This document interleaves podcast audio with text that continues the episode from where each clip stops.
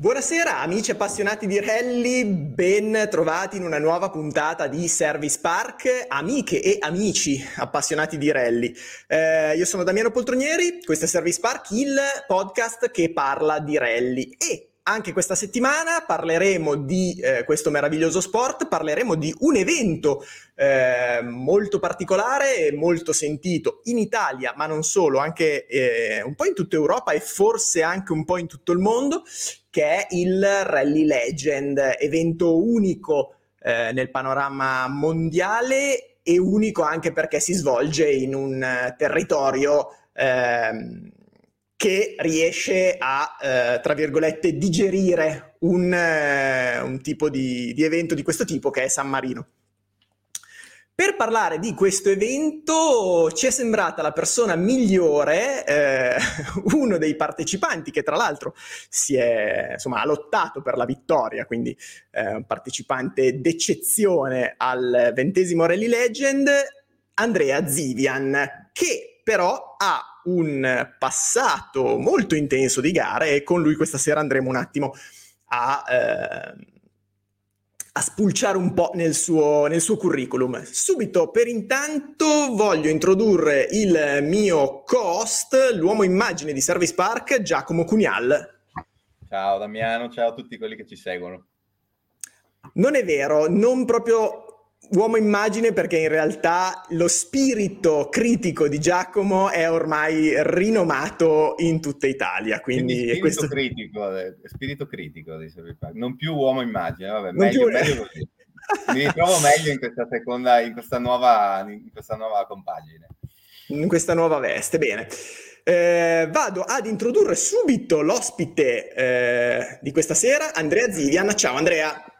Ciao ragazzi, buonasera. Ciao Andrea. Allora, ciao, intanto ciao, grazie di essere qui, grazie della disponibilità. Tabacco, grazie a voi ragazzi. Eh, so che è stata una settimana intensa, sia quella precedente e non è ancora finita, esatto. Quindi eh, ti ringraziamo molto per, per la tua disponibilità. Eh, io voglio subito salutare tutti quelli che ci stanno già seguendo. Stefano Silvetti, ciao a te, eh, ciao a eh, Alezzane e eh, a Parenzo, anzi, giusto, eh, de, mm, mi devo ricordare di ringraziare i ragazzi di quelli della notte che oltre ad averci regalato un reel su Instagram meraviglioso, Andatelo a vedere assolutamente, quello è un reel corsaro, un vero reel corsaro, di, di quelli che se ne vedono pochi su, su Instagram. Bravi ragazzi quelli della notte, hanno fatto un contenuto che spacca, come dicono quelli, i boomer veri ma li voglio ringraziare perché eh, sono stati eh, in gran parte artefici delle storie che ho pubblicato eh, in questi due giorni, hanno fornito gentilmente le fotografie, quindi grazie mille ai ragazzi di quelli della notte ehm, che tra l'altro hanno fatto un gruppo di macchine infinito al Legend, si sono... Hanno fatto divertiti. quello che si deve fare in una competizione motoristica, ovvero il contorno, ovvero gli appassionati che si trovano e diventa un automatico raduno di, di gente scappata di casa, che, che vol- i volgari de- definirebbero scappati di casa. Giusto. Allora, Andrea, eh, Partiamo dalle, dall'ultimo evento a cui hai partecipato, cioè il Legend. Alla fine, festa, festa, sì, però poi eh. col, quando c'è il semaforo verde ti sei giocato la vittoria con l'Atvala, cioè vi siete spartiti Aspetta, le, le prove. attimo perché mi si, è fri- mi, mi si è frizzato un attimo l'iPad, riparto. Bene, mi senti? Ci senti? Sì, sì, ci sono, ci sono adesso. Ecco, dicevo che alla fine Rally Legend festa festa, ma poi quando scatta il semaforo verde, coltello tra i denti. Tutto. Quando ti infili il casco, comunque, lì c'è l'interruttore on-off. Quando metti il casco e cominci a mettere la prima, tutto il resto non esiste. Quindi va bene la festa, va bene tutto lo show che ci può essere, ma quando devi correre contro il cronometro, corri contro il cronometro, punto. E le testuali parole me le ha dette anche ieri Matti, perché mi ha detto, oh, ho dovuto tirare, guidare pulito pulito per fare il tempo, perché sennò era difficile stavolta. Sì, perché vi siete spartiti le prove speciali, sette ne hai vinte. Io sette e lui sei, sì, esatto. Diciamo che il suo grosso vantaggio è stato ovviamente la prova dove c'era un paio di chilometri di terra e lì ovviamente ragazzi, cioè, non ce n'è sulla terra, gli arimatti va come un matto. Non c'è stata, non c'è stata. Infatti nella, in quella prova lì nel primo giro ne ho presi 10, nel secondo giro ne ho presi 9, quindi ne ho presi 19 in quelle due prove. Sono arrivato dietro poi di 12 senza gli abbuoni che ci sono stati il giovedì sera, diciamo che è stata una bella sfida comunque. Caspita, caspita, no, no, beh, assolutamente a dimostrazione del fatto che comunque questi gruppi A, cioè, non, non, non, hanno mollato assolutamente niente dal 94 quando sono stati prodotti. Assolutamente, anzi, cioè, io sono cresciuto con l'epoca di quelle macchine lì, per me sono le, le uniche vere macchine da corsa, ragazzi, cioè, hanno ancora il cambio ad H, cioè, la vera essenza della macchina da corsa è quella il sequenziale è bello, va forte, tutto quello che vuoi, ma quando ti trovi un arnese come quello che ho guidato io, un bel gruppo A vero che, discende, che deriva da una macchina di serie, eh, ok? Quindi però ti trovi la postazione, una macchina di serie però con 300 passacavalli, il cambio d'H, freni grossi, è un giocattolo, cioè, ma un giocattolo vero che puoi godere su una cosa del genere. Quindi anche parlando con gli Arimatti, mi ricordo che eravamo al riordino, stavamo mangiando, e mi fa, oh guarda, il tempo della prova che hai fatto prima, che ovviamente gliel'avevo suonato, gli avevo dato tre secondi, hai preso meno di eh, un secondo al chilometro dalla VRC su una prova, non mi ricordo, mi sembra da 4-5 km, che è pochissimo. Nelle prove corte comunque non fa testo, ci può basta il minimo errore che comunque i distacchi sono, sono molto irrisori, però comunque è già un dato di riferimento. Anche perché avevamo fatto più o meno un paragone del genere quando abbiamo fatto Salso Maggiore, la prima gara con eh, la Subaru, che lì c'erano eh, comunque persone che eh, andavano forte, si giocavano la gara, specialisti, Davide Medici piuttosto che Rusce, comunque, e, e loro le, le, prove le conoscevano bene, quindi un, un, R5 portata bene, in un paio di prove siamo stati a 0,8-0,9 al secondo da chi si giocava la gara con un R5 ed era la prima uscita della, della Subaru, quindi ancora abbastanza acerba, ancora con parecchie cose da mettere a posto. Sì, quindi a dimostrazione proprio del fatto che certe eh, macchine, se portate forte, poi insomma co- proseguono nella loro competitività. No, assolutamente, guarda, è, è, soltanto l'inizio comunque di una nuova era questa qua, la vedo così io.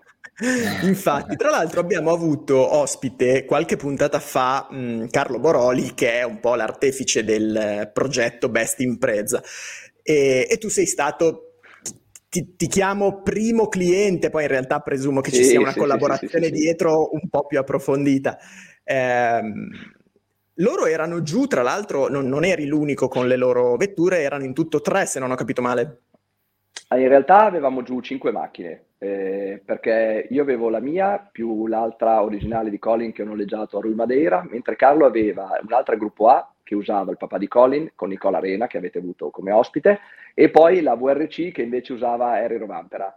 Dopodiché c'era la quinta macchina che sarebbe stata, che è la seconda della serie limitata dedicata a Colin McCree che è stata consegnata al cliente inglese che l'ha, che l'ha acquistata. Quindi alla fine avevamo 5 in presa, di cui 4 gruppo A e una VRC. Diciamo che era un mini paddock interessante. E forse in una, io penso che in una gara di Coppa Italia basterebbe quello per fare tutto il, il cinema attorno alla gara, Giacomo. Partiamo, partiamo, subito, partiamo subito così. No, vabbè, uh, io vorrei prima chiedere ad Andrea in generale come vede questo format del Rally Legend per poi arrivare al confronto con i rally moderni. Cioè, come vedi eh, questo format eh, insieme festa, insieme raduno, insieme passerella, insieme cronometro? Perché c'è tutto assieme, che è una formula unica in Italia, quasi nel mondo, e che però sembra avere successo, nel senso che la quantità di pubblico, la quantità di appassionati, giovani, vecchi, tutti assieme e così caldi non si vede da nessuna parte. Guarda, il Legend secondo me è una formula vincente per attirare un sacco di pubblico, un sacco di gente, gli sponsor, soprattutto perché permette al pubblico di avvicinarsi a toccare con mano, vedere proprio da vicino personaggi, vetture dell'epoca moderne che comunque farebbero fatica a trovare concentrati in un'unica gara.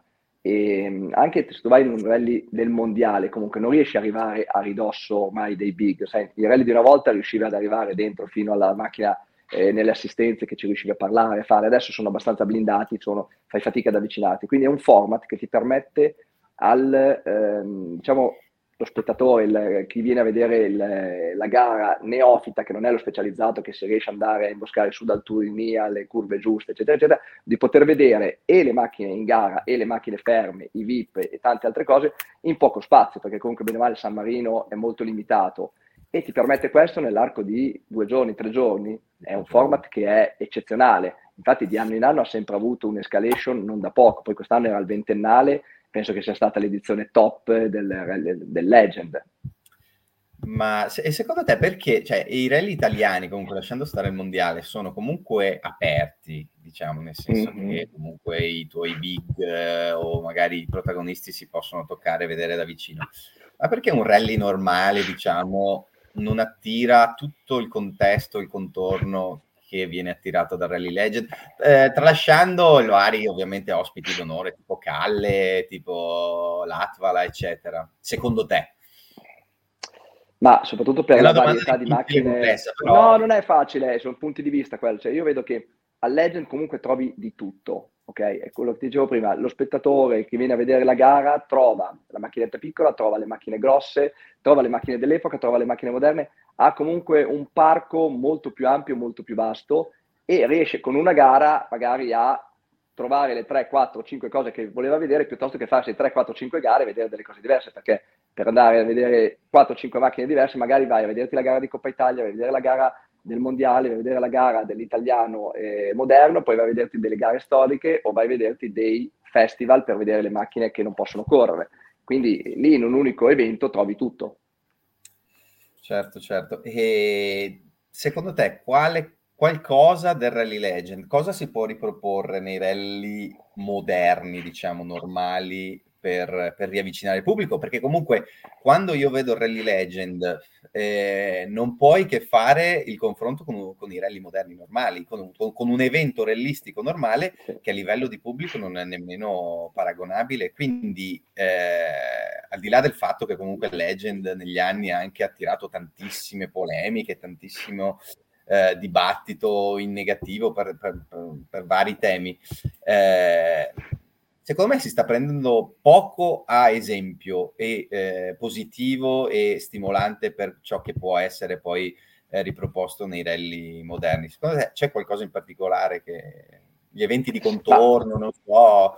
Ma neanche tanto quello, secondo me è il posizionamento delle gare, delle partenze, degli arrivi, del, dei parchi assistenza, dei riordini, perché anche per dire nell'europeo storico che facciamo noi, vediamo eh, la FIA sta spingendo tanto per avere i riordini e le assistenze a ridosso dei centri città, perché vogliono che la gente, anche quello che non sa che c'è la gara, passa di lì, deve essere eh. attratto dalla, eh, dalla gara, dalle macchine, dal rumore. E invece vedo che tante volte i parchi assistenza vengono messi in posti veramente infami, eh, sperduti che, ti, che, per arrivare ci vuole da fare strada su strada, quindi non ci arrivi a piedi, devi per forza andarci lì. E quindi certo. non invoglia la gente a venirti a vedere e stare con te, fa fatica, quindi rimane certo. sulle prove e mh, mm, non riesce ad avere il contatto diretto con chi alla fine guida. Penso quindi, che quello sia uno dei temi che si può migliorare. Vedo, ti dico, la FIA sta spingendo tanto quello a livello europeo perché vuole dare tanta visibilità alle, alle sue gare e per avere più visibilità deve avere più pubblico. Ti faccio un esempio sulla gara, la gara che facciamo in Austria, il Weiz, il venerdì fanno una cerimonia di partenza che è spettacolare. Cioè, ti trovi, siccome lì si corre sia con le moderne che con le storiche, fanno lungo il viale del centro città, la, la pedana, la passerella, con eh, tutte le ombrelline, ti dirà, ti dico, ci sono centinaia e centinaia di persone a vedere questa partenza, questa cerimonia di partenza, ed è una cosa che al pubblico piace tantissimo. Quindi tu dici eh, riavvicinarsi proprio fisicamente al pubblico, visto che il pubblico non si muove più come era una volta da solo e quindi se la montagna non va, a se Maometto non va alla montagna, la montagna deve andare a La montagna va da Maometto. E, Anche perché ma... le prove speciali che tieni conto che adesso sono abbastanza blindate, sai, una volta il pubblico era completamente libero, lo trovavi assiepato eh sì, ovunque infatti, e riusciva a vedere. Adesso eh, le zone vietate al pubblico sono tantissime, quindi le poche zone ammesse magari sono anche lontane dalle curve, dalla prova speciale, mh, mm, non è così facile come una volta. Quindi le zone che rimangono più eh, a portata del, del, pubblico sono quelle del riordino, del parco assistenza o dei, eh, dei riordini.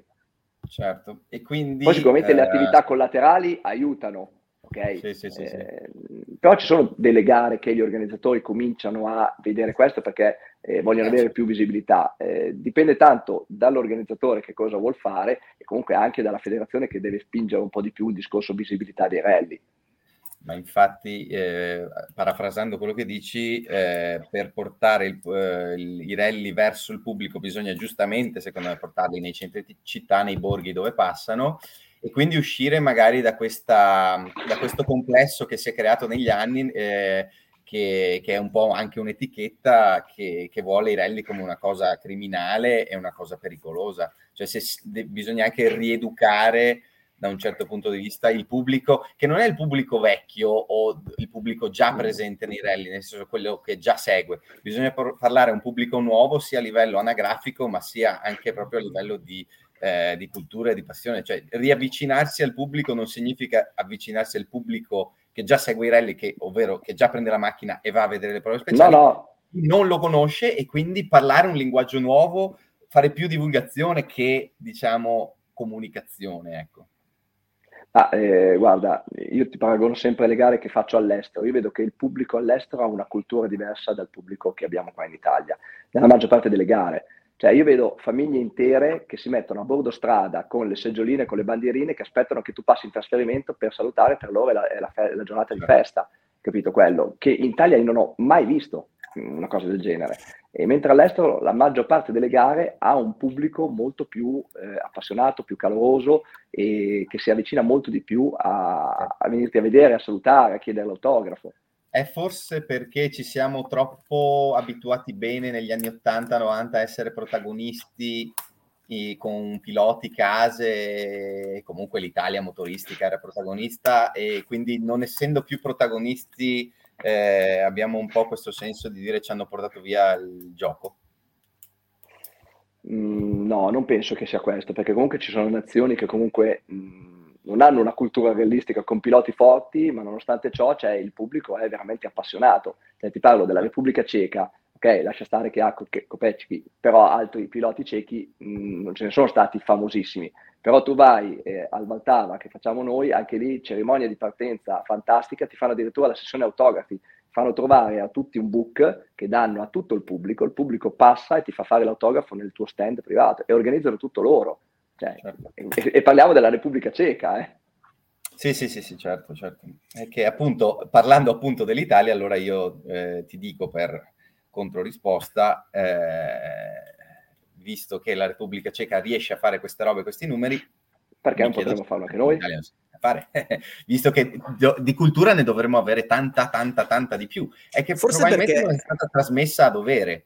Forse perché dovremmo riprenderla più come. Quello che diceva Andrea, come una festa e non esatto. come il nostro orticello dove siamo tutti super espertissimi, però siamo solo esatto. noi a guardarci in faccia e dire siamo tutti molto esperti, anzi io sono un po' più esperto di te, esatto. e però poi siamo sempre noi quattro gatti. Forse dovremmo eh, rilassarci un po' e dire signori è una festa, facciamo festa tutti insieme, va bene, va bene fare festa. È una, non è una vetrina, è proprio una festa, sì sì sì, sono d'accordo. In giro per l'Europa è quello lì il tema. Le, le, le rally è visto come un evento, come una festa, perché comunque oltre alla gara creano delle attività comunque che sono collegate, cioè e creano l'evento, come ti dico, la sessione autografi piuttosto che la serata dedicata dove comunque magari ci sono anche degli stand con i prodotti e fanno venire la gente che magari prova i prodotti locali, gente che arriva da tutta Europa perché ovviamente essendo un campionato europeo arrivi da diverse nazioni e ti trovi i banchetti o le cose con i prodotti locali da provare anche. Sono tutte attività comunque che possono essere implementate in un semplice rally. Certo. Certo, chiaro. Ehm, mm, sì, sì, sì, sì, no, capisco benissimo. È che sembra quasi che non faccia proprio più parte della nostra cultura, non, cioè ne abbiamo avuta molto di più del, come dicevi, Repubblica Ceca, ma sembra che la stiamo quasi eliminando, non so, a livello di cancel culture, nel senso che ce la siamo proprio dimenticata e, e è quasi ingombrante, è quasi una colpa, e, non, non riusciamo più a dargli una nuova forma. Cioè, Ma lì dipende anche fuori... magari dalla cultura degli organizzatori, perché comunque sì. magari ci sono organizzatori che si sono eh, immessi da poco a fare questo lavoro e magari non hanno la cultura che non sono venuti su con la cultura degli anni 80, degli anni 90, quando era ancora una festa, hai capito? Eh, sì. e soprattutto quando FIA... il pubblico andava lì, cioè non, non, serviva portarlo, portarglielo. Esatto, no, no, anzi bisognava portarlo via perché ce n'era fin esatto, troppo. Esatto. Cioè, ti ricordi le gare mondiali degli anni 80-90? Cioè, se ti certo. ricordi il Portogallo, quelle gare fantastiche, la gente proprio a bordo strada che si apriva a, a, eh, sì. con le duali che passava la macchina in mezzo. Cioè, oggi certo. fai fatica a vedere delle scene del genere. Però ti dico, ad esempio, la federazione, la FIA, a noi piloti di gara in gara ci fa un questionario e ci chiede cosa ci è piaciuto, cosa non ci è piaciuto e cosa vogliamo migliorare per l'anno successivo, facendo la stessa gara. Vedo che ci tengono a eh, cercare di migliorare molto l'immagine e a portare più pubblico. Ci chiedono cosa vi piacerebbe per avere più gente più vicino, cosa si può fare. Ad esempio, la loro idea è quella di portare i parchi assistenza e i riordini nei centri città, di non far più fare queste cose qui al, nella, nella, zona industriale piuttosto che in un eh, spiazzale sterrato che, che, che, nessuno poi viene, capito? Certo, Chiaro, oppure la prova speciale, mi viene in mente la prova speciale vera di notte la, se- la, la sera prima del, del, della tappa principale, secondo me, che è una cosa che sta tornando, devo dire, mi, mi viene in mente anche solo Rally di Bassano l'anno scorso, che ho visto anche in, altri, in altre gare banalmente la prova speciale che non sia uno spettacolo in mezzo a, al piazzale della zona industriale, ma sia una prova speciale vera che passa in mezzo a un borgo, eh, diventa anche quella una de, de, delle modalità per portare gente alla sera, venerdì sera, quando la gente non lavora, quando, quando può essere un ottimo passatempo, eh, è una delle Guarda, cose... ti faccio l'esempio dell'Elba. L'Elba è una di quelle gare che, nonostante siamo in Italia, però fa parte del campionato europeo, il giovedì sera ormai è un, è un must che bisogna fare la prova speciale che passa dentro Capoliveri. Punto. Tu passi eh. dentro per il borgo di Capoliveri con le macchine da corsa, con la gente che si fa l'aperitivo a 10 metri. Quella è una cosa che piace tantissimo sia a chi la fa, nonostante sia una prova atipica, perché fai un pezzo di prova speciale, poi passi dentro il borgo di Capoliveri, ma alla gente piace un sacco, anche a quello che sta passeggiando per Capoliveri, si trova le macchine da corsa, non sarebbe mai andato in prova speciale, attiri un pubblico diverso. Chiaro. Tra l'altro eh, segnalo eh, alcuni commenti, ehm, per esempio Allen Carbognani ci ricorda che dice sì, è tutto giusto, con il problema che la federazione poi ci impone dei tempi delle cose eh, a cui noi dobbiamo sottostare e che ci impediscono, completo io il pensiero, eh, se, spero di non sbagliarmi, ehm, che ci impediscono di creare l'evento. Di creare esatto, l'evento. ci impediscono certo. anche probabilmente di avere quella fantasia che potrebbe mh, trovare poi delle soluzioni. Però questo è la differenza tra eh, una federazione eh, o comunque un promoter come c'è nell'Europeo Storiche attento eh. ad ascoltare e a lavorare esatto. verso, in una certa direzione e al contrario una situazione, quella italiana, dove probabilmente non c'è nessuno che è in ascolto, cioè al di là del voler andare in una direzione o in un'altra, probabilmente non c'è proprio la volontà di andare in nessuna direzione. Esatto, perché Andrea, scusa Damiano, diceva la FIA sta lavorando molto su questo in Europa. E come dice giustamente Alan, eh, Allen, sì, eh, appunto la federazione dovrebbe cambiare quei tempi che bisogna mantenere proprio per lavorare in funzione di eh, quello per cui bisogna lavorare come sta facendo la FIA. Quindi magari c'è una mancanza di lavoro eh, o di orecchie da ascoltare per quanto riguarda l'ACI, che comunque l'ACI ha un, un grande peso nella FIA e quindi dovrebbe anche eh, poter essere da, cioè, prendere esempio della FIA, però evidentemente non abbastanza, non lo so. Eh, probabilmente con un tempo leggermente più, con un'onda lunga, eh, andremo in quella direzione anche noi. Alla, alla essere... Internet Explorer? Sì. Può darsi, può darsi. Basta magari... che non sia un 56k, ragazzi. Comunque, no, io vorrei anche ehm, tornare a eh, sottolineare qualche, mh, qualche, commento interessante di, adesso non trovo esatto, ecco, ehm, Paolo Piazzoli giustamente diceva anche, sì, il Legend è bello, ma io ci vado e ci tornerei perché so di vedere anche non solo tutti i tipi di auto, ma anche perché so di trovare le auto giuste, quelle vere, cioè non la passerella della macchina rifatta un po' che assomiglia. Eh, cioè so che se vado a vedere una Subaru Impreza gruppo A, minimo minimo l'ha guidata qualcuno di importante quella roba lì, eh, non è uno stradale messo su per il legend, ecco il concetto è anche la qualità delle vetture, delle singole vetture. Eh, eh senza dubbio.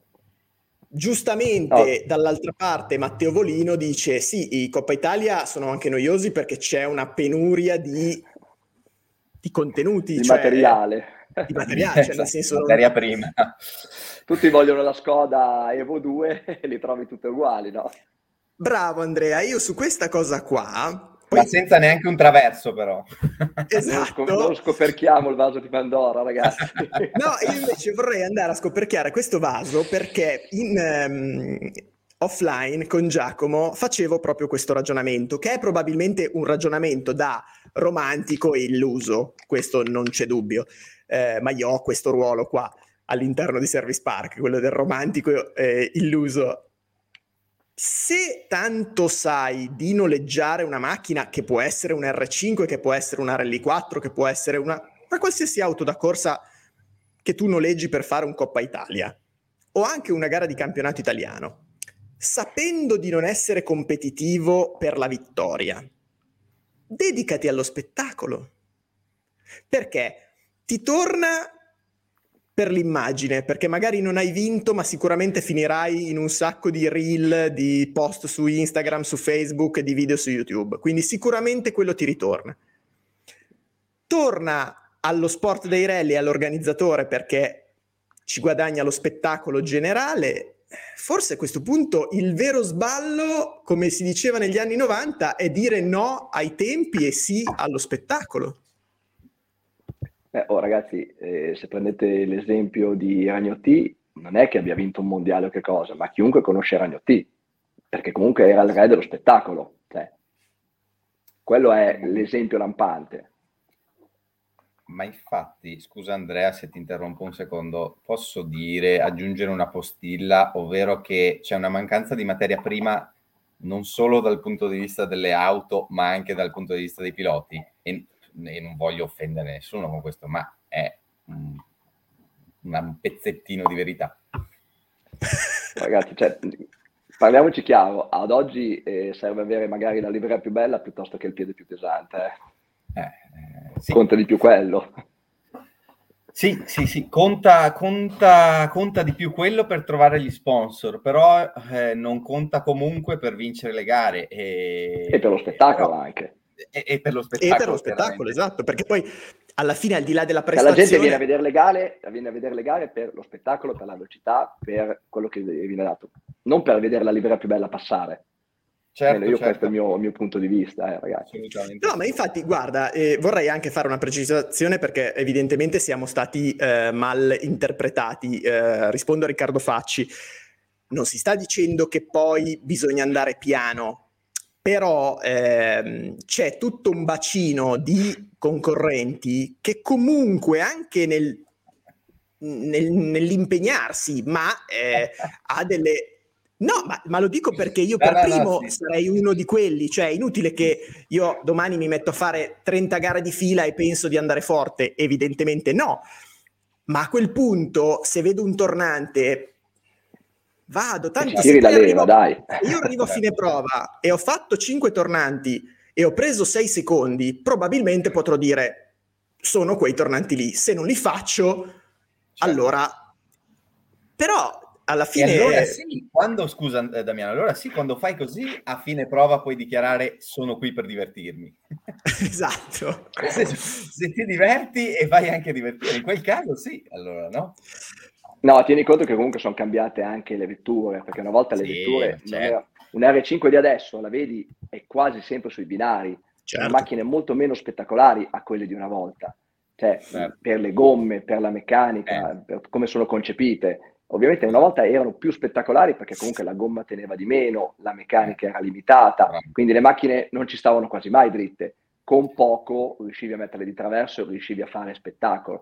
Adesso veramente per, per poterle eh, intraversare, per fare dello spettacolo, bisogna portarle veramente oltre il limite. Per portarle oltre il limite devi essere veramente uno capace e sapere quello che stai facendo e, e, molto spesso anche se sei al limite non sei così tanto spettacolare, ma qui dico e aggiungo un tema ricorrente eh, di cui parla spesso Vittorio Caneva, ovvero ehm, ci sono delle medie di curva troppo veloci, troppo alte per far sì che il, rally sia spettacolare, nel senso che eh, il problema del, dello sviluppo, soprattutto ovviamente degli assetti e delle gomme, fa sì che la macchina è piantata per terra ci passi a una velocità folle senza che la macchina dia l'impressione di essere una cosa pericolosa, che è quello che poi fa la differenza per renderla una cosa divertente e appassionante per il pubblico. Guarda, la differenza grossa te la posso dire tra la Clio Gruppo A e la Clio Super 1006. La Clio Super 1006 è sempre stata una macchina con un assetto eccezionale, era stata studiata e nata da corsa la Clio Super 1006, però non era spettacolare. La Clio Gruppo A era spettacolare in qualsiasi curva perché non stava in strada, ok? La guidavi in maniera completamente diversa, ma la percorrenza di curva di una Super 1006 comunque era nettamente superiore rispetto a quella di una Clio Gruppo A.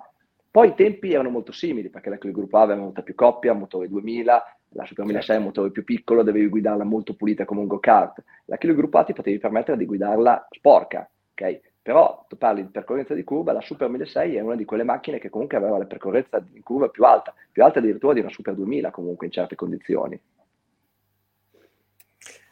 E eh, rispetto a questo, tra l'altro, poi facciamo anche un approfondimento perché tu hai avuto modo di guidare sia molto la Clio Gruppo A, sia molto la Clio Super 1006 e anche la, uh, la Super 2000. Quindi da questo punto di vista hai messo assieme le esperienze di tutte e tre le, eh, le categorie.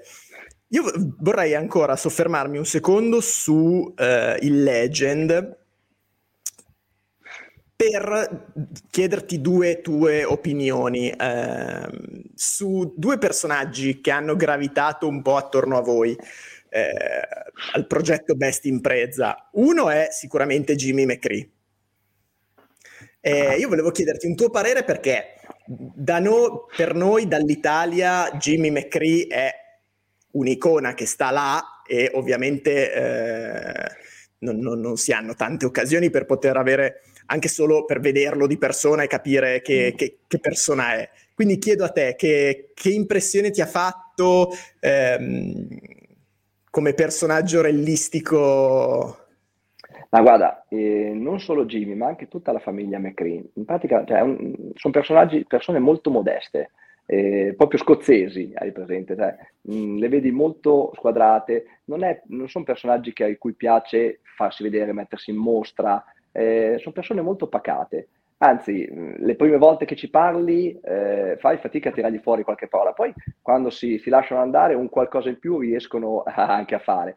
Però mh, diciamo che la cosa eh, che a me è piaciuta di più, è, io sono stato emozionatissimo di conoscerlo, anche perché per me Colin è stato il mio vero idolo, l'unico mio vero idolo. Quindi eh, quando abbiamo fatto la presentazione della Best Impresa 01 in Scozia io li ho conosciuti lì, ho conosciuto Jimmy, ho conosciuto Alison, ho conosciuto Holly. Cioè, oh, io, a me veniva la pelle d'oca a pensare che comunque era la famiglia di Colin che era il mio idolo.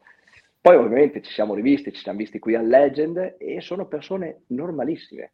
Eh, fai fatica magari a credere una cosa del genere, che sia il papà o la moglie o la figlia di un campione del mondo, di un mito come è stato Colin però sono persone comunque il classico eh, amico della persona della porta accanto, proprio persone terra terra, che a un certo punto dici, oh, cioè, sembra che ci conosciamo da una vita, non sono quelle persone che eh, se la tirano come tanti altri che magari hanno fatto anche molto meno.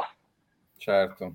Eh Chiaro. E invece l'altro personaggio, eh, tra l'altro Jimmy McCree, papà di, ma anche lui a sua volta idolo inglese. Nota, ovvio. Quindi ha, ha, maggior ragione per avvalorare quello che, che tu stai dicendo, che è, è molto mh, strano a volte avere a che fare con queste persone perché ti dà l'idea di, dici ma veramente la, la stessa persona che ho guardato nelle videocassette da ragazzino. Esatto. E l'altra persona invece è ehm, Ero Vampera, figlio. Mm perché ho visto le immagini di quando avete consegnato eh, le scarpe di Colin eh, a, a Rovampera ed è, ed è, impressionante perché è un ragazzo, cioè a vederlo da fuori ovviamente, non, eh, sarà magari anche il periodo della sua vita, nel senso che settimana scorsa ha vinto un mondiale, adesso è stato catapultato qua in Italia, cioè, insomma è un momento caotico, ma mh, mm, l'idea è che sia un ragazzo super glaciale, eh, però poi quando sale in macchina gli abbiamo visto fare dei traversi proprio generosi, nel senso non, non mi risparmio, ci do. Beh, allora, innanzitutto è un finlandese, parliamoci chiaro, i finlandesi, eh, persone estroverse, forse chi è che ci poteva essere? Non me ne ricordo uno. Yari Mattilatala già è uno che comunque è un po' a parte rispetto ai classici finlandesi, però eh, Romampera, io lo, ci siamo conosciuti, poss- possibilità di parlare insieme, è proprio un bambino. Cioè, eh, ragazzi, tenete conto che ha l'età di mia figlia, ok? Che ha 22 anni. Quindi eh, mi fa quasi strano vederlo catapultato lì. Sembra quasi spaesato, fuori da quello che è il mondo reale del rally. Cioè, sembra che sia stato messo lì. E, ehm, è un ragazzo che è un talento, è veramente un fenomeno. E vedi la differenza tra fuori che gli fanno fare mille cose, eh, la foto, l'autografo, l'intervista, che lì è comandato, gli dicono cosa, Invece quando sale in macchina è se stesso, lo vedi che si diverte. Okay? Eh, due, sembrano quasi due persone quasi completamente diverse. Quando sale in macchina è la sua passione, il suo lavoro, il suo talento e il divertimento. Quando è fuori è gestito, è, eh, vive, vive, vive, schematizzato. Eh, dal mattino alla sera fuori gli dicono quello che lui deve fare ed è un personaggio. Dentro la macchina è un'altra persona però è un, un, ragazzo normalissimo, perché quando ci siamo fermati a parlare lì con lui è un, un ragazzo di 22 anni con, eh, con, la, con l'esperienza che ha lui nel, nel, correre in macchina. Non male, direi. Eh, e ancora, un, ancora una domanda invece relativa alla tua partecipazione. Eh, come ti sei trovato con la tua macchina in relazione anche alle prestazioni di Salso Maggiore, dove già comunque ti abbiamo visto settimo assoluto, quindi eh, con tutti i ragionamenti che in parte abbiamo già anche fatto su macchine vecchie che portate forte vanno comunque molto, molto forte, ma al di là di questo, eh, se stessimo parlando di una macchina nuova appena uscita sul mercato, come, trov- com- come la descriveresti?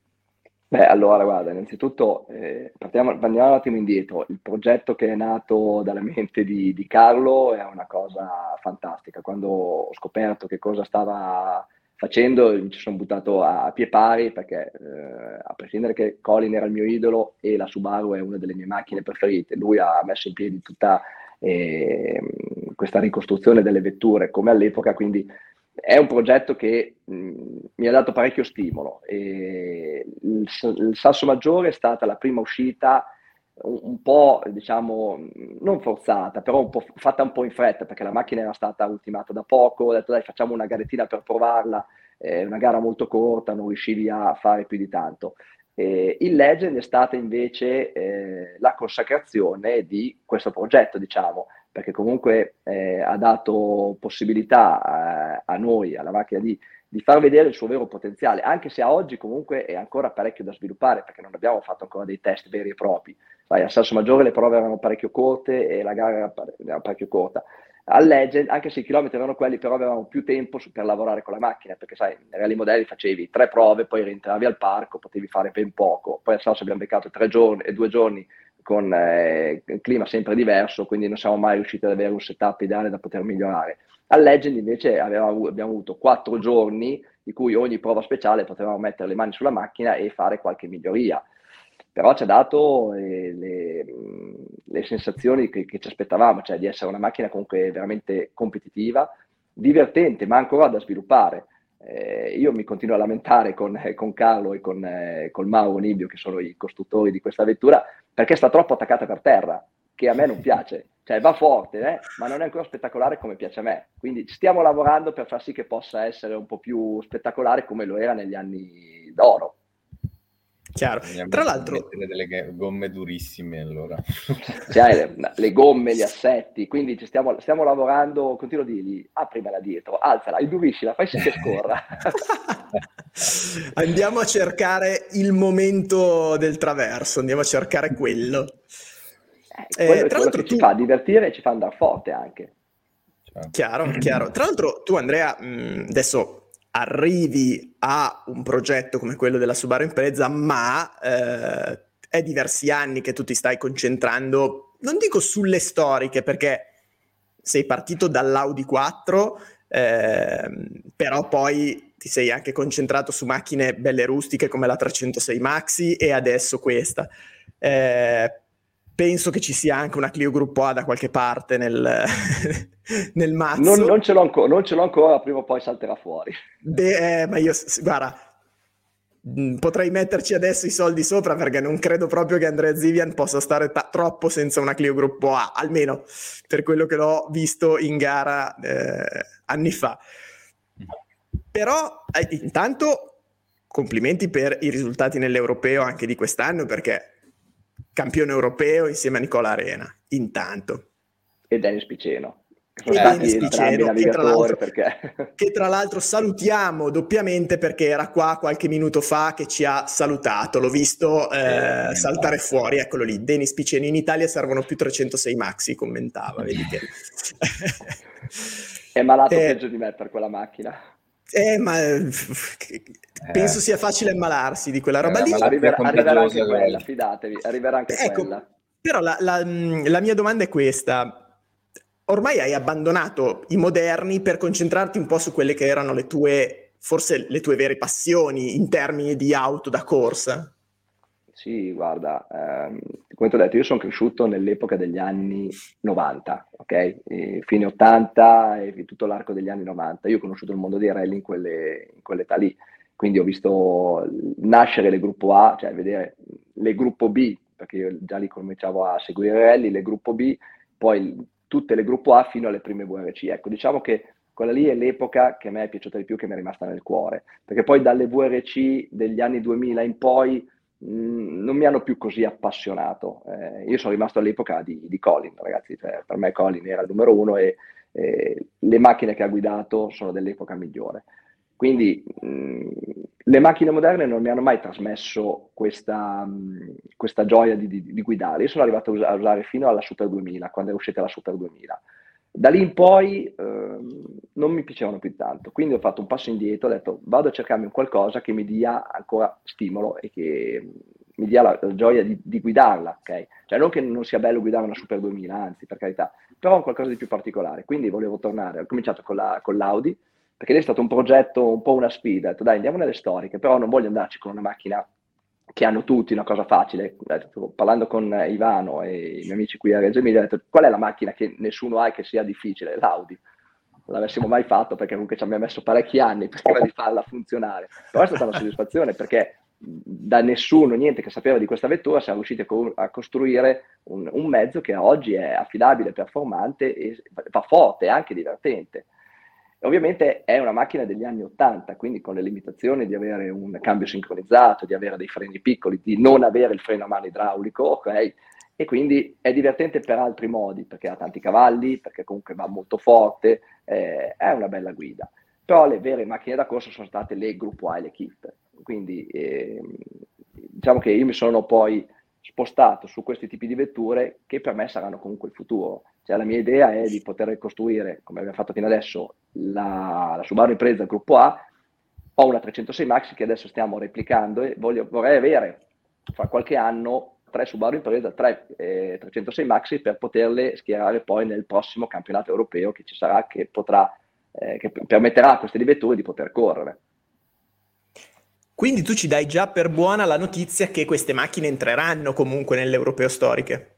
Allora, l'idea della FIA è questa, poi che ci sia la certezza al 100% non lo possiamo avere, però l'idea della FIA è che nel 2024 probabilmente questi tipi di vetture potranno correre trasparenti alle classifiche e nel 2025 avere il loro campionato, con una categoria a parte ovviamente. Eh, okay. Sarà il, J, il J3, il J4, adesso non mi ricordo quale sarà, e quindi sarà staccato dalle vetture degli anni eh, 70, 80, quindi avranno la loro categoria a parte e, e stanno pensando comunque nell'europeo comunque di mettere un campione assoluto, perché oggi ci sono eh, vincitori delle gare, ma ci sono i campioni per categoria. Quindi probabilmente metteranno anche il campione assoluto, che a quel punto eh, si giocherà il titolo di campione assoluto, che avrà la macchina più performante del, dell'epoca, che a quel punto sarà una gruppo A o una kit car. Eh, bisogna vedere poi anche in base ai tipi di, di, gare, sui fondi, anche perché cercano di mettere qualche gara in più sulla terra, perché ad oggi ce n'è solo una, già il prossimo anno probabilmente ci saranno due gare sulla terra. Quindi l'idea della FIA è andare verso questa direzione. Noi ci stiamo muovendo per tempo per essere pronti quando, saranno, quando potranno entrare. Chiaro, a quel punto Giacomo, come dicevamo prima, il mondiale. Eh. Perché e qui, pone, e qui, si pone un tema, eh, qui si pone un tema, eh, diciamo anche proprio storico-sportivo. Quando l'europeo mondiale storico avrà le kit, le gruppo A, eh, chi è che va a vedere in Coppa Italia con la 5? storico e quanto andrà a vedere il mondiale, quello vero? Eh, quella è una bella domanda. Infatti la FIA punta tanto su quello perché tra l'altro la loro idea è di portare comunque ex personaggi, ex piloti che correvano all'epoca eh, nell'europeo con questi tipi di vetture. Cioè il, il Rui Madeira che questo weekend ha corso con la mia macchina a, a Legend è una persona che ha già detto che se un domani queste vetture correranno nell'europeo, lui una qualche gara o magari il campionato lo viene a fare. Ma lo stesso Iari Mattilat, il tempo che ha libero lo dedica già, fa già le gare dell'europeo.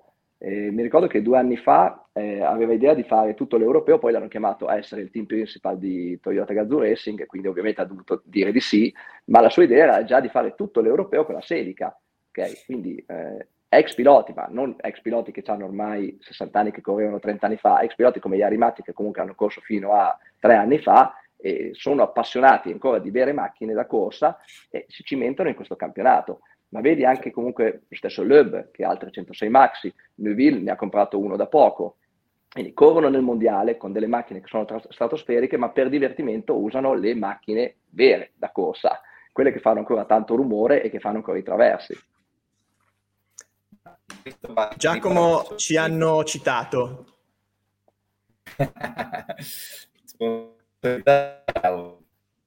Aspetta Giacomo che ti stiamo perdendo. Pronto, pronto? Giacomo non morire adesso. Sì, si è un po' frizzato. Eh, no, Sentite? Beh, Eccoti, Vai, tornato. Che abbiamo ripreso. Oh, okay. No, dicevo, eh, questo va in parallelo con il fatto che eh, se il motorsport e la FIA va verso l'elettrico anche, o l'e- l'elettrificazione del, del motorsport, eh, ancora di più lo storico prende valore, nel senso che ehm, non, il passaggio generazionale non c'è stato eh, lo storico rimane comunque ad oggi una cosa div- divertente, interessante e anche interessante da un punto di vista economico, non solo sportivo. Eh, e in più, se il motorsport si dà all'elettrico, che secondo me, da proprio da un punto di vista filosofico, non avrà senso di esistere, che, che ne dicano le case, lo dirà, lo dirà il mercato questa cosa qua, non lo dico io filosoficamente, secondo me. E quindi eh, il futuro sta nel passato. È per quello che noi stiamo mettendo in piedi tutto questo cinema con le le kit car. Anche perché, guarda, vi faccio un esempio. Le, l'anno scorso mi sono fermato al, um, in Austria, eh, al Weiz, abbiamo rotto e dopo di noi partivano le moderne e la prima era la Skoda, quella full electric ragazzi l'ho vista uscire dalla curva, fortissimo andava, ma sentirla passare, cioè ho detto mettetegli almeno la cartolina in mezzo ai raggi che faccia rumore, perché sennò non si può vedere. no, beh, sicuramente, sicuramente sarà un modo di, di, vedere le corse in maniera completamente diversa, almeno quel tipo di, di corse lì, quando saranno... Sì. Tieni forse... conto che però cosa dicevo, nelle, nelle, gare storiche, cioè, mh, sfattiamo il mito, non vengono a vedere le, gli storici, cioè le persone storiche non vengono no. a vedere i re storici. Ci sono parecchi ragazzi giovani che vengono a vedere macchine che comunque le hanno viste magari neanche ancora quando potevano, quando correvano, perché magari erano troppo piccoli, magari le hanno viste nei video su YouTube o in giro e vengono a vedere le macchine storiche perché piacciono le macchine storiche comunque. Cioè, è, è una categoria completamente diversa alle moderne. Però non è soltanto il 50 anni, 60 anni, 70 anni che viene a vedere le storiche, vengono tanti ragazzi giovani a vederle. Certo, certo, certo. Ma certo. anche, anche, per questo motivo dico le, le, macchine attuali, moderne, ma soprattutto la filosofia che guarda al futuro, cioè l'elettrificazione, non attira. Cioè, è, visto che l'elettrificazione è, è, un concetto proprio t- totalmente diverso dallo sport, ovvero eh, eh, sostenibilità ambientale e tutto quello che gli va dietro. Non ha nessun senso che, che venga abbinato a una cosa così diametralmente opposta, ovvero la pericolosità e la velocità del motorsport. Eh, ma guarda, io al massimo l'elettrico lo posso vedere in pista, nei rally no, ma anche a livello organizzativo. Eh, sempre a Weiz, quest'anno c'era il trofeo Opel con l'Adam, mi pare, full electric, e avevano, mi pare, una dozzina di macchine che correvano parte che quando entravano e uscivano dal parco assistenza sentivi un rumore di ferraglia che non si poteva sentire. Però avevano le colonnine per caricarle, c'era un maxi generatore per ricaricarle, quindi di, di, di verde avevano poco perché c'era un, eh, un, container con dentro due mega generatori a, a, gasolio per fare l'elettricità per caricare le macchine da corsa. Okay? Diciamo che nei rally lo vedo anche scomodo per il discorso dei service park. In pista magari ce lo posso anche vedere perché comunque creano la struttura all'interno dei paddock e mh, limitato lì potrebbe anche avere un futuro. Non ce lo vedo nel mondo dei rally o elettrico assolutamente. Certo, certo, certo. No, no, chiaro. Tra l'altro Riccardo Facci faceva notare che eh, in effetti è que- quello che sta succedendo con le auto di serie è un interessante processo di, di marketing, nel senso che i modelli che vengono ripresi eh, da elettrificare sono poi i modelli quelli che hanno sì, già un loro esatto, sì, già un loro appeal eh, se vuoi anche storico, che può essere la Mini, la 500, il Maggiolino, giustamente mm. citava anche la Renault 4, quindi devono cercare anche loro il modo di far passare un concetto nuovo attraverso una, mm, un, un indo- è, no, è, è, più che altro indorare la pillola, cioè nel senso, esatto, è un modo per far piacere una cosa che non piace, cioè, ci stanno provando, ma... Cioè. Lo vedo veramente difficile che l'elettrico prenda piede nel motorsport, ragazzi. Eh, no, dai. Ma più che altro il pubblico, dai, vuoi mettere, andare a vedere una cosa che non fa rumore? Sì, ma... Guarda, il primo no. esempio, uno dei primi esempi l'ho visto, eh, eravamo in pista a girare con i kart e alternavano i kart con, eh, le, con le moto. È entrata in pista una moto, una pit bike completamente elettrica. Cioè, sembrava di avere le, le, le cuffie alle orecchie e non sentire rumore. Perché devo vedere una cosa che va forte e non fa rumore? non è nella, nella natura del motorsport. No, no, no. no. E anche quello sarà. Dovremmo capire come si evolverà questa cosa perché magari invece il motorsport diventerà, cioè magari da qui a dieci anni ci sarà un po' il sorpasso del quello che dicevi prima, cioè il mondiale storico e quindi il motorsport diventerà quella cosa che si farà con oggetti vecchi, tra virgolette, ehm, e dall'altra parte invece avremo una mobilità che a quel punto potrà essere elettrica perché la mobilità eh. invece è un altro pianeta, un altro discorso, quindi magari poi ci sarà anche un, eh, un sorpasso da, da, quel, da, quel, punto di vista. Di sicuro, ecco, eh, un punto centrale che abbiamo dato questa sera è che tutti attendiamo con grande ansia l'ingresso di queste auto nel, nelle gare storiche. Questo sì, potrebbe sì. essere il, vere macchine da corsa. ritorno. Sarà esatto. il ritorno. E a quel punto magari torneremo anche a vedere la gente che si passerà le notti in tenda ad aspettare il passaggio delle vetture. In realtà non è che non capita proprio più, perché ci sono dei gruppi ah, di appassionati che lo fanno, però in maniera molto più infinitesimale rispetto a quello che era anni fa. Però ci sono ancora gruppi, noi prima abbiamo citato quelli della notte, ma ci sono anche tanti gruppi di amici che non hanno un nome, ma che comunque lo fanno, fanno queste cose, vanno a vedersi le gare. E, ehm, e sono gruppi di persone da, da salvaguardare come la, come la selvaggina. No. Sì, diciamo che la passione per l'auto, secondo me, anche soprattutto in Italia c'è c'è e è ancora tanta. Il problema, ed è un problema veramente serio e reale e che fa anche riflettere, e il problema è che le discipline sportive, soprattutto il rally, non intercettano più la passione per l'auto. Questa, secondo me, è una cosa eh, paradossale, però assolutamente reale. Cioè, i numeri anche da, da parte dei giovani ci sono. Però le competizioni realistiche, che dovrebbero essere il passaggio successivo o comunque l'ambizione massima di chi è appassionato di auto, in, cioè, le, le, competizioni non intercettano quelle, quel bacino d'utenza lì. Ne, di sicuro è perché costano troppo rispetto al passato e c'è molta meno, diciamo, inclusività o comunque possibilità di, di, di dimostrare il proprio talento. Però, però, secondo me, c'è un grande mercato che i rally non riescono a intercettare. Comunque oggi. Vai. Chiaro. Senti Andrea, io volevo un attimo fare un salto carpiato ehm, nella tua, all'indietro nella tua carriera. Tu hai già, hai già, detto che sei cresciuto da un punto di vista sportivo negli anni 90. Eh, negli anni 90 io facendo un po' di compiti ho visto che eh, negli anni 90 tu hai corso abbastanza con la 205. La mia prima macchina. Esatto. L'Erellino. Eh, però il grosso della tua carriera, almeno mi, mi, è parso di capire che tu l'abbia fatto poi proprio con la Clio Gruppo A. Eh, io quando venivo a vedere le gare in cui partecipavi, erano sempre gare, devo dire, in zona Piemonte. Eh... Ero limitato al Piemonte, sì. Ah, eh, le prime gare le, le, ho fatte lì e quindi sono cresciuto in quella zona lì.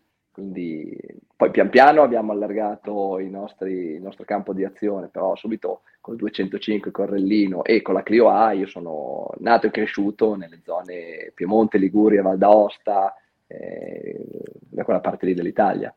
Esatto, e io volevo appunto chiederti se, se hai delle, dei ricordi rispetto a quel periodo, parliamo di 99, 2000, 2001, 2002, insomma quei 4-5 anni lì, grosso modo.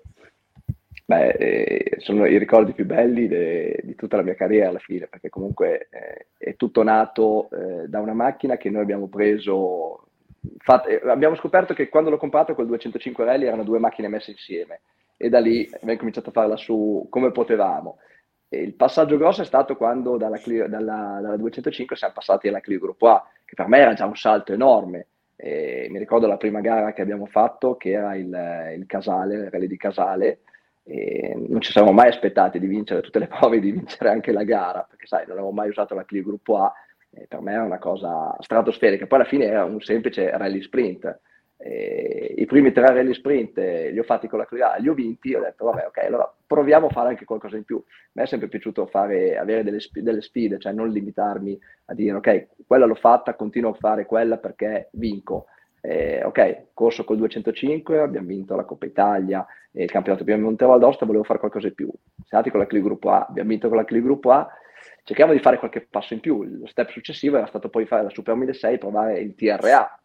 È sempre stato così, eh, però i ricordi con la Clio Gruppo A sono i ricordi più belli della mia carriera, mm, sia per quanto siamo andati forte, sia anche per le botte che abbiamo dato con la Clio A. Perché, ricordo, mi ricordo un aneddoto, guarda, prima del ehm, Rally della Lana del 2001, se non ricordo male, eh, sì, 2000-2001, sono andato a provare la macchina da, da, Balbo e quella volta avevo Luigi in macchina, tra l'altro. Mi ricordo che dopo scaldato le gomme, dopo due curve, gli avevo disintegrato la macchina e avevo Luigi in macchina. Per fortuna che avevo Luigi perché non l'ho disintegrata andando forte, l'ho disintegrata andando piano perché ho sbagliato l'ingresso di una curva andando piano ricordo che era il eh, giovedì, no scusa, era il venerdì, che poi il, il, lunedì si partiva per la gara, la macchina era senza le ruote, senza le ruote, senza più un vetro. Il, il sabato mattina ho recuperato tutti i pezzi che potevo da un concessionario vicino a me, che era un mio sponsor, eh, Barscotti. Intanto la macchina l'avevano portata da Sandroni, fai conto che dal sabato al mercoledì l'hanno ricostruita il giovedì mattina l'hanno portata alle verifiche dell'ANA, me l'hanno consegnata, mi hanno detto tu non ci fai neanche un metro, sali e corri. Lo shakedown te lo scordi, bene, tranquillo. Sembrava uscita dal concessionario, da quanto era tutta riverniciata e tirata a lustro. E, però la Clio Group è sempre stata divertentissima, era una macchina molto facile, divertente e poi andava anche molto forte. Però, sai, ci voleva poco poi a sbagliare con la Clio Group A. Eh sì. Tra l'altro, eh, non per infierire, non per mettere il dito nella piaga, ma rally del Timorasso, eh, so che da quello che ho visto su internet è finita grosso modo alla stessa maniera. È anche un po' peggio, perché lì è dato veramente una, una, una bella pacca. E lì infatti poi ho passato quasi una settimana a dormire da seduto perché sono uscite le otolite dalle, dalle orecchie e ho perso l'equilibrio. Per una settimana ho fatto fatica. È stata Mamma una bella sventa. Eh, quella è stata l'ultima gara con la Clio A, ma l'ultima mh, mm, prima della prossima, perché prima o eh, poi dai, ci sarà un ritorno sulla Clio Gruppo A. allora, quella è la macchina che ho nel cuore, fondamentalmente, anche se sono nato e cresciuto col 205, ma la mia vera macchina che mi ha cominciato a far eh, divertire e vincere qualcosa davvero è stata la Clio Gruppo A. Chiaro. Tra l'altro, sempre Alen Carbognani, che questa sera lo ringraziamo perché è molto attivo nei commenti. Grande e... Alen e ci fa molto piacere, ma giustamente dice una cosa che probabilmente è, è molto vera, e cioè che il, probabilmente i giovani non hanno, i giovani o comunque eh, non, c'è un po' di scollamento tra il mondo eh. dell'automobile tradizionale, il mondo dell'automobile per mobilità e il mondo dell'automobile sportiva perché mancano un po' quelle macchine di, ehm, che, fan, che, facevano da cerniera, eh, che all'epoca sì, erano... 205, la, la, la, la nelle, versioni, turbo, nelle eh. versioni sportive, cioè... Sì, sì, sì, sì, sì, sì. 106, oggi, 106 rally. Oggi oggettivamente, purché bellissime, ma eh, i 208 GT piuttosto che i Clio RS, piuttosto che le Hyundai N, sono macchine molto belle, però sono anche macchine anche un po' più, come dire, eh, impegnative anche solo nell'acquisto, in, più complesse. Prendi anche la, la Yaris GR che fanno il trofeo, bella macchina, va foto, tutto quello che vuoi, però ragazzi sì. ci vogliono sempre 35.000 euro per comprare una macchina stradale se ti basta, eh. adesso non so come Giacomo, su questo voglio una tua opinione perché so che ah, avevi fatto un confronto tra le tue macchine in garage. Guarda, io, io posso dire che eh, avendo preso la Yaris GR stradale, che chiaramente comunque come esercizio sia di mercato che, che, che, proprio a livello filosofico, tanto di cappello Toyota, ma avendo sia quella che la Subaru in prezza, la old, diciamo, stradale, eh, proprio quella come, come, la tua gruppo A, però stradale con una meccanica STI, quindi comunque fatta eh, per, per, essere guidata. È chiaro che anche da quel punto di vista, pur prendendo il top, la stella polare adesso del mercato per quello che potrebbe essere, che comunque no, perché si stiamo parlando di 40.000 euro, un utente medio potenzialmente giovane eh, come è la Yaris GR non ti fa divertire, non ti insegna a guidare come fa l'impresa, come fa l'impresa, perché è talmente un concetto di guida più puro che è inarrivabile per una macchina costruita dopo gli anni 2000 e 2010, ecco. Per cui sì, è tutto vero e l'esempio ne è proprio la Yaris GR che, da cui hanno giustamente fatto un trofeo. E l'idea a livello proprio ideologico la cosa è giusta e sana il problema è che appunto eh, poi i costi lievitano tantissimo e quindi è uno sbarramento all'entrata. Chiaro. Eh, comunque io sono sempre dell'idea che per imparare a cominciare a, ad andare forte in macchina devi cominciare con macchine piccole con pochi cavalli perché se cominci comunque con già delle macchine grosse che vanno tanto forte fai molta più fatica e questa, fidati che è la verità. Sì, sì, sì, sì. No. Chiaro. E, ehm, quindi periodo eh, Super 1006, periodo un po' Super 2000, sebbene un po' più limitato come numero di gare, e poi a un certo punto ho visto nell'elenco delle tue gare che hai deciso di fare una puntata all'estero.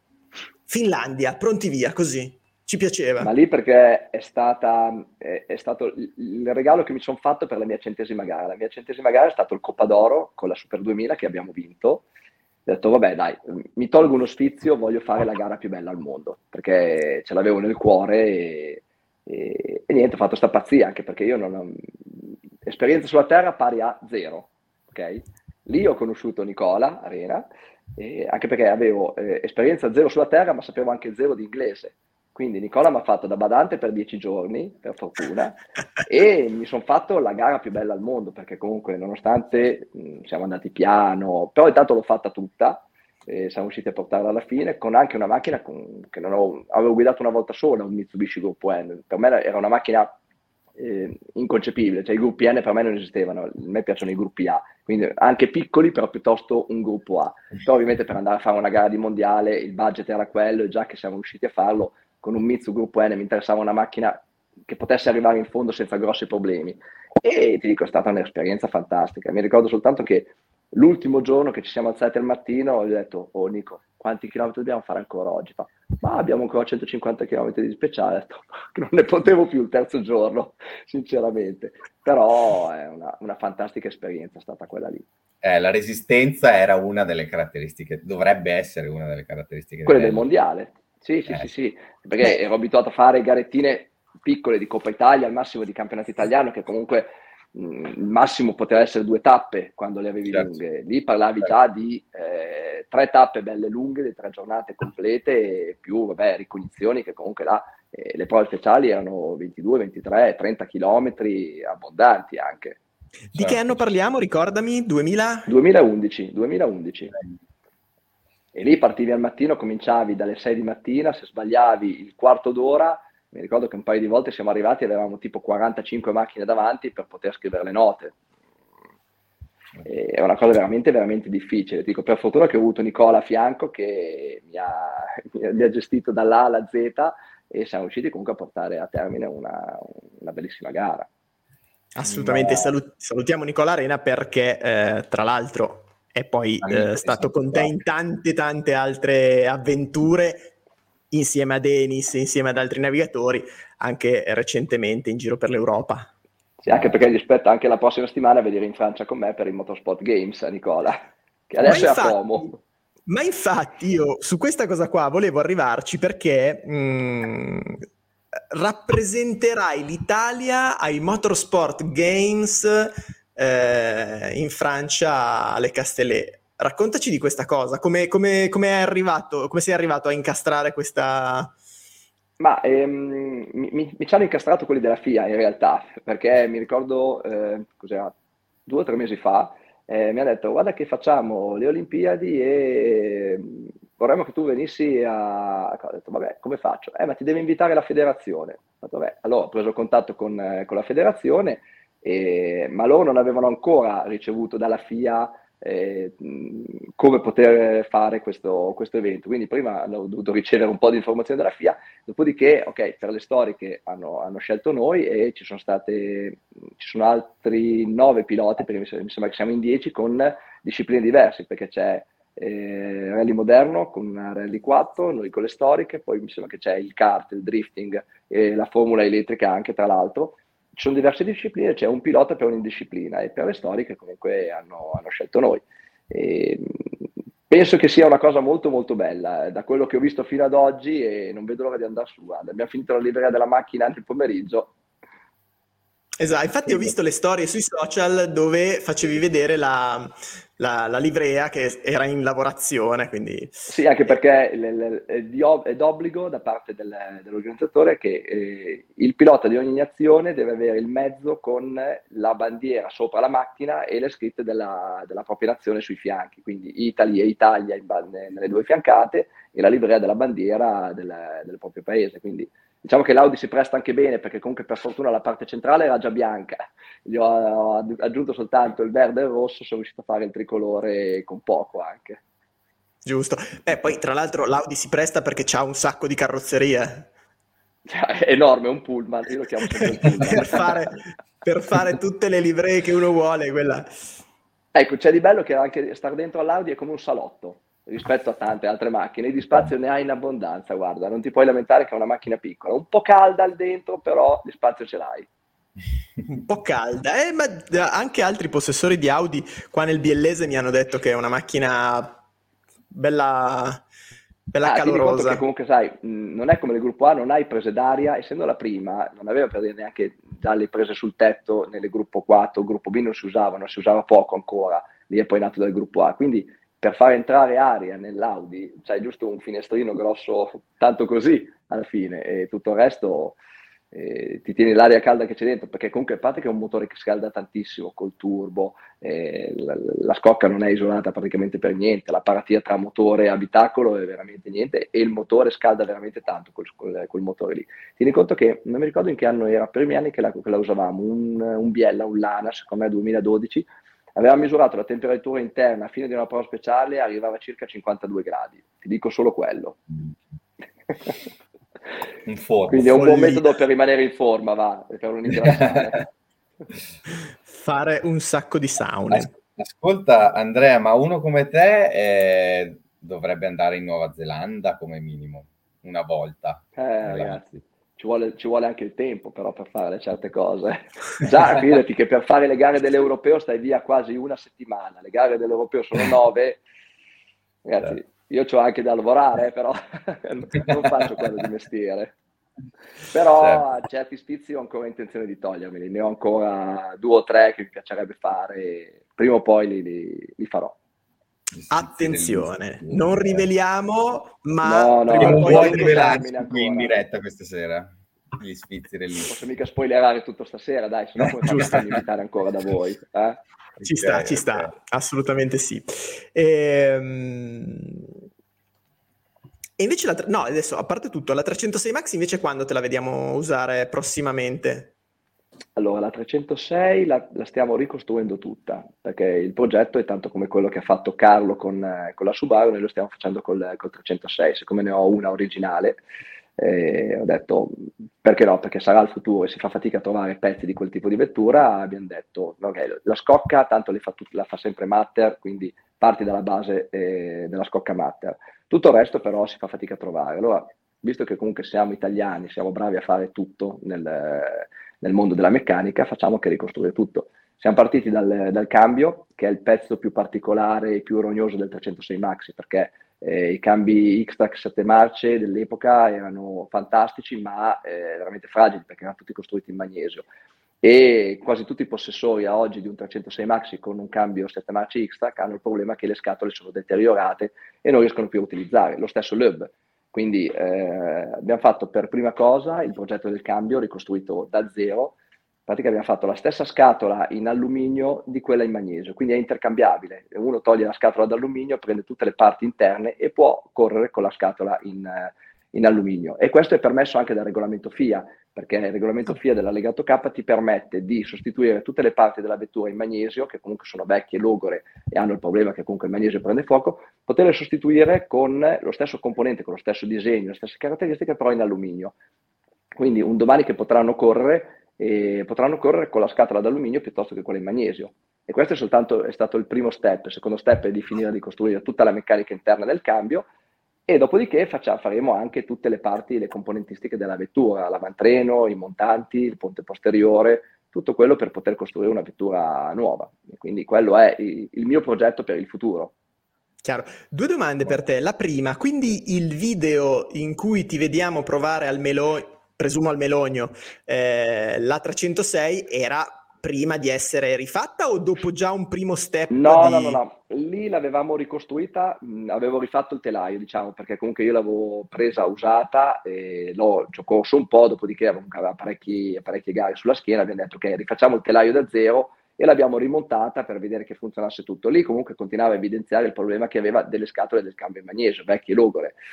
E prima di fare il danno che poi era diventato irreparabile, che se esplodeva il cambio non avevi neanche più i pezzi originali per poterli ricopiare, ho detto ah, fermiamo tutto, facciamo che ricopiare le parti più problematiche, le parti più difficili o quelle che sono più a rischio.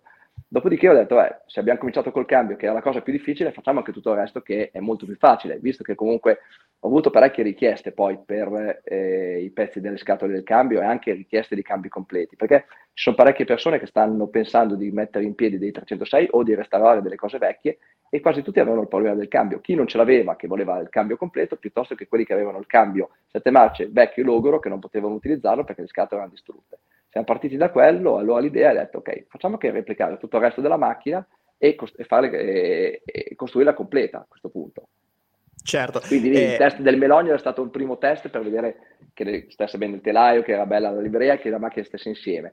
Da lì il problema del cambio si è evidenziato, ho detto ok, rismontiamola, facciamola tutta da zero. Infatti adesso comincia a essere un, di nuovo un puzzle tutto smontato e pezzo per pezzo, una volta che lo, lo, lo ricopiamo, cominciamo a rimontarla. E seconda domanda, se puoi rispondere, se non vuoi rispondere, assolutamente libero di non farlo, ci mancherebbe. Grosso modo il cambio di, cioè quel cambio lì, eh, valore commerciale di, di, quanto stiamo parlando? Beh, guarda, non è un segreto. Allora, le scatole sono, costano 45.000 euro. Il cambio completo gira intorno ai 98.000 euro. Fai conto che un 306 Maxi ad oggi ha un valore di 300-350.000, sia a comprarlo usato sia a costruirlo nuovo. Ah. Quindi il, il processo di, di, reverse engineering che è stato fatto per eh, ricostruire il cambio è una cosa parecchio, parecchio dispendiosa. Penso che lo stesso Lub ci ha contattato perché comunque ha il problema del cambio, ci siamo già visti e eh, spero e probabilmente sarà il mio primo cliente per il cambio. Mi ha non confidato male. che eh, loro hanno eh. contattato Xtrack perché eh, non ci saltavano fuori con questo discorso del cambio. Xtrack gli ha detto Perfetto, per noi nessun proge- problema, ti facciamo il progetto del cambio perché non avevano più niente, così dicevano loro, però minimo ci devi comprare 10 cambi, il che vuol dire che il progetto costa 300.000, ogni cambio 100.000, ci devi dare un milione e tre per 10 cambi. Loro gli hanno detto, va bene, grazie, arrivederci. Quindi eh, capisci che comunque l'impegno, l'impegno, per poter fare un, un prodotto ad hoc è, è, è abbastanza elevato, però eh, o una cosa la fai, la fai veramente bene, o se no è meglio lasci stare. Però per farla bene, sai anche te, purtroppo non si possono fare le cose con poco. No, no, beh, su questo non c'è alcun dubbio, ma era per capire eh, in quale fascia ci si andava a collocare rispetto a queste, a queste componentistiche. Ecco. Ma guarda, alla fine è il stesso discorso che vai a fare con le macchine storiche, le macchine da collezione. Vai contro a un pubblico che comunque ehm, ormai è, è, il, è, il, è, il, cliente, diciamo, che eh, gentleman driver, eh, che, che, vuole togliersi degli spizi o che vuole tornare a correre con macchine che ha usato mh, tempo fa. Quindi è un cliente che diciamo che a oggi eh, può permettersi determinate spese, determinati Chiaro. investimenti. E poi teniamo conto che comunque l'investimento che uno va a fare nelle vetture storiche è un investimento che a lungo termine mh, rende anche, perché faccio l'esempio, compri una, una Skoda R5, ok? La paghi 300.000, dopo 5 anni ne vale 150, sei obbligato a farla uscire tutte le domeniche per poterla ammortizzare. Compri una macchina o costruisci una macchina, ristrutturi una macchina d'epoca, un 306, una Celica, una Subaru Impresa, spendi veramente tanti soldi se vuoi fare un progetto fatto bene, perché comunque anche la macchina di Carlo costa tanti, tanti soldi. Ma non è che eh, una volta che hai speso 2, 3, 400 mila euro, fra 5 anni ne vale la metà, piuttosto vale anche qualcosa in più, okay? ah, sì. perché magari ha un livello, eh, un valore collezionistico, qualcosa aumenta. È un mercato completamente diverso, quello delle vetture storiche d'epoca da collezione, piuttosto che le vetture moderne che servono per correre, per far lavorare determinati team. Chiaro, chiaro. Poi magari arriveremo anche al punto tra 25 anni che una Skoda Fabia R5 avrà un suo Sarà mercato. Storica. Sarà storica, avrà un suo mercato, chi lo sa. Assolutamente. Eh, potrà, potrà, anche essere eh, interessante per chi le possiede adesso e magari se le tiene in garage eh, ferme. Eh, Alessandro Parodi ci chiede questa cosa. Essendo una replica del cambio X-Track, avete per caso ehm, come dire, gestito la questione, cioè potrebbero dire ah no, tu non puoi perché no, perché in realtà è un pezzo meccanico no, che ha quella forma un lì. pezzo meccanico, poi comunque sono passati 30 anni, non ci sono comunque più vincoli oppure ci siamo informati. Passate quelle, quelle, quell'età lì non si può più dire che non si può copiare un pezzo. A parte che lo fanno anche con le macchine moderne, perché se tu ah, guardi sì. anche un R5 moderna c'è chi ha ricostruito il paraurti piuttosto che qualsiasi altro componente viene replicato da un altro quindi Chiaro. È un pezzo c'è assolutamente quel problema. Diciamo che noi l'abbiamo fatto esattamente uguale per un, per un, semplice fatto che almeno chi ha il cambio originale vuole cambiare solo la scatola, basta che prenda tutte le componenti interne e le mette dentro. È un lavoro che facciamo noi, non, non, vendiamo solo le scatole perché il cliente può magari poi metterle dentro, le mette dentro male e fa un danno. Quindi il cliente che ha un cambio vecchio de, dell'epoca rovinato ce lo manda, glielo, glielo mettiamo a posto noi. Però Ecco, quindi non rompete le scatole, ma cambiate le scatole. Questa era una battuta bassissima. Esatto. Questa era una battuta molto molto bassa, me la sono sì, giocata sì, verso le 11 meno 10. Però rende, dai, però, però rende. rende. No, è, ehm, è, lo stesso cambio del 306 gruppo A? No, non penso. No, no, no, no assolutamente. Mm, alcuni piccoli particolari sono uguali, però la maggior parte delle, delle componentistiche interne è diverso. Ho capito, ho capito. Comunque parliamo, Giacomo... 306 Maxi, parliamo di una macchina che io almeno vado a memoria, ma chiedo appunto a te, chiedo, cioè ti dico questo mi ricordo, macchina sofisticatissima dal punto di vista eh, di ingegnerizzazione, assetto, eccetera. Cioè per l'epoca era, avevano praticamente preso delle una filosofia quasi da pista messa sulla macchina da rally per mettere giù la 306 kit, almeno da quel che ricordo. Sì, però molto semplice come vettura alla fine, eh. cioè, mm. Eh, rispetto anche a una macchina moderna, elettronica mm. pari a zero all'epoca, a ah, parte sì. le ultime versioni che avevano l'anti-spin, che sono veramente rare e poi veramente difficili da mettere a punto, certo. ma anche gli assetti che avevano all'epoca, regolazioni pari a zero quindi avevano lavorato molto bene sul telaio perché avevano fatto veramente, veramente una, una macchina da corsa. Eh, sai, le kit erano nate proprio come macchine da corsa studiate non partendo dalla vettura di serie, partivano proprio da una base certo. completamente diversa. Nel gruppo A partivi da una scocca stradale e la modificavi, B partivi proprio da una scocca da gara, come se fosse stata una Super 1006. Poi comunque hanno costruito un avantreno, un retrotreno veramente fantastico. Lasciamo perdere il motore che è una cosa stratosferica perché sembra una moto a quattro ruote quando giri a 10.000 giri. E lì è stato veramente un salto generazionale. Però non era mh, una cosa difficilissima, è una macchina molto semplice, cioè quattro componenti messi in croce, certo, sì, quindi sì. sono riusciti a far andare forte una macchina con, con poco fondamentalmente. Voi naturalmente a livello di giri motore volete farla girare come giravano quelle del, del, dei team ufficiali, non farle girare qualche 500 giri in meno al minuto non le facciamo girare da noleggio, hai presente? Come è giusto Però, che diciamo, sia diciamo che aspetta, allora i team ufficiali avevano anche l'ultimo step evolutivo del motore che girava circa 10 e 3 ma faceva mm-hmm. una gara, quindi a quei livelli non ci vogliamo arrivare perché poi diventa veramente una cosa eh, esagerata e fuori da ogni logica, certo. non possiamo ancora permettercelo, però diciamo che i suoi 9-6, 9-7 si possono far fare tranquillamente. Beh, il suono che mettevano quelle ufficiali lì di Panizzi era una roba... Guarda, Infatti, viene la pelle d'oca solo a pensarci. Eh, occhio perché Carlo Boroli ho sentito che è molto pignolo sul rumore delle, dell'auto, eh, quindi anche quei sì. 500 giri di differenza. Ha dovuto, ha dovuto replicare per filo e per segno il sound al minimo della vettura dell'epoca. Eh, sì, Questo non so se te l'ha raccontato, non so se sì, lo posso sì, raccontare, infatti, ma... No, infatti, okay. infatti io stavo, stavo, per dire proprio questo. A tutti coloro che non hanno ascoltato la puntata con Carlo Boroli, 3, 4, 5 puntate fa, eh, andate a rivedervela sul canale YouTube di Service Park perché a parte che ho estrapolato esattamente quei tre minuti in cui ci racconta quella roba lì, eh, mm. ma poi vabbè, tutta la puntata ci ha raccontato un sacco di, di dettagli interessanti e però è stato veramente incredibile il fatto che abbia pensato di soffermarsi su, quella, su quell'aspetto. Com'è incredibile il fatto che tu, per quanto riguarda invece la 306, voglia soffermarti su questi dettagli che però, giustamente, come dicevi tu prima, per un mercato di persone che invece fanno attenzione a quelle cose lì, eh, diventa invece importante. Fa la differenza. Diventa, fa la differenza, differenza esatto, fa la differenza. Eh, tra l'altro, rispetto alle kit car, parlavi Giacomo di sound, eh, qualche giorno fa il mh, mm, canale YouTube eh, ufficiale del mondiale ha pubblicato il camera car di Puras con la eh. Xara Kit Car, un camera car per quanto mi riguarda allucinante, fuori da ogni logica, ma l'inserimento in curva di, quel, di quella macchina e di lui come pilota io in un gruppo, eh, nel nostro gruppo di, di, Service Park, ho detto che la macchina è una lama e lui è un chirurgo molto coraggioso, nel senso mm. che cioè, è, veramente pazzesco.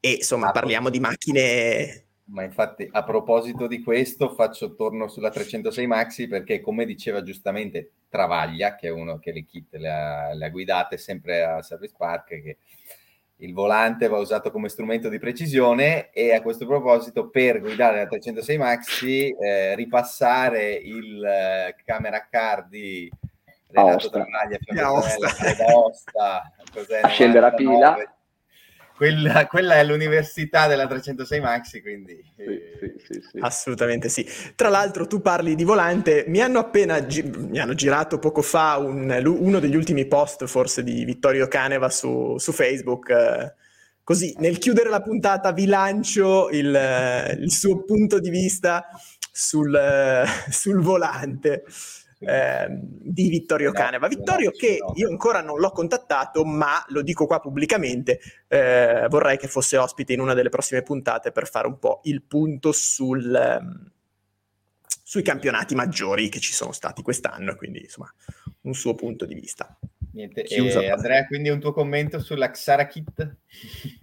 Beh ragazzi, avere una Xara Kit o poterla usare...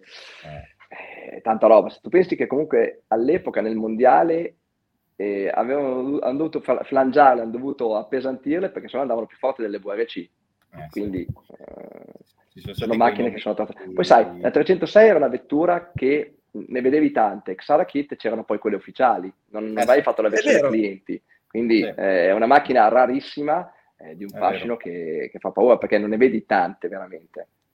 C'è stato quel periodo delle kit, delle K11 che stavano davanti alle gruppo A e alle prime VRC, che era veramente, è, è stato lì l'apice del realismo. 96, 97, quegli anni lì, esatto. C'era una commistione di, di, classi, di piloti, di categorie, di tutto, che è stato veramente... Lì faceva... Eh, perché se non ricordo male avevano vinto il Corsica con la Xara. Eh sì, Tour de Corse e anche Catalunya. Tour de Corse e Catalunya, bravo. E poi da lì hanno deciso di mettergli eh, sì. dei, dei freni perché sennò sì, i piloti sì. del mondiale si lamentavano troppo che andavano forte.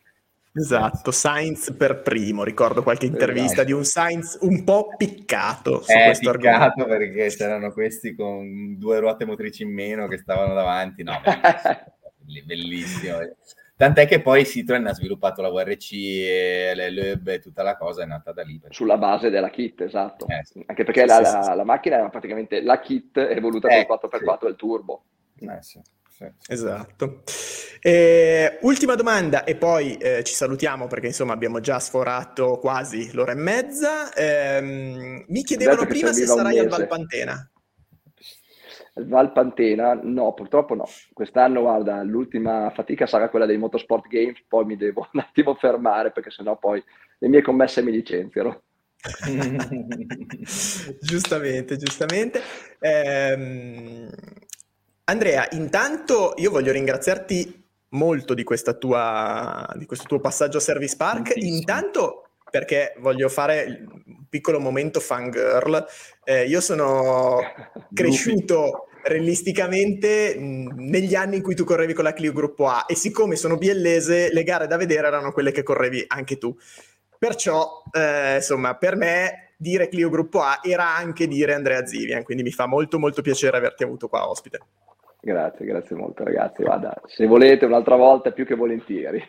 Infatti prima ti ho detto che serviva un mese se cominciavamo a parlare di rally, ma no, no, infatti. servono più puntate. Ripetiamo, ripetiamo, sì, molto volentieri. Quando volete. Assolutamente volentieri. D'altronde, per, per, chiudere, direi, cioè, noi siamo la generazione che, eh, adesso siamo già vecchi per i rally moderni, ma siamo la generazione che è nata, cresciuta con i sogni del gruppo A dei maxi, dei kit, quelle prime VRC e che stiamo vedendo il fatto che quelle con cui siamo nati eh, potrebbero tornare in auge di moda visto come poi eh, si è evoluto il, il realismo, quindi beh, da un certo punto di vista molto bene, dall'altro l'inizio della fine.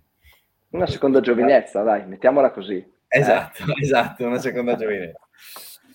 Va bene, io vi, vi ringrazio e ringrazio soprattutto eh, tutti quelli che sono rimasti con noi ad ascoltare queste, questa chiacchierata di, di rally, ma sapete, Service Park è questo, è chiacchierare di rally, chiacchierare di auto, da rally e di tanti altri aspetti. Liberamente soprattutto. Liberamente, noi diciamo quello che pensiamo, potrebbe essere giusto, potrebbe essere sbagliato o semplicemente potrebbe essere il nostro pensiero e poi con voi ci confrontiamo e insomma cerchiamo delle nuove siamo, soluzioni. Siamo qui per buttare dei sassi nello stagno. Ecco, diciamo. Bello, mi piace, bravo Giacomo, eh? bravo Giacomo.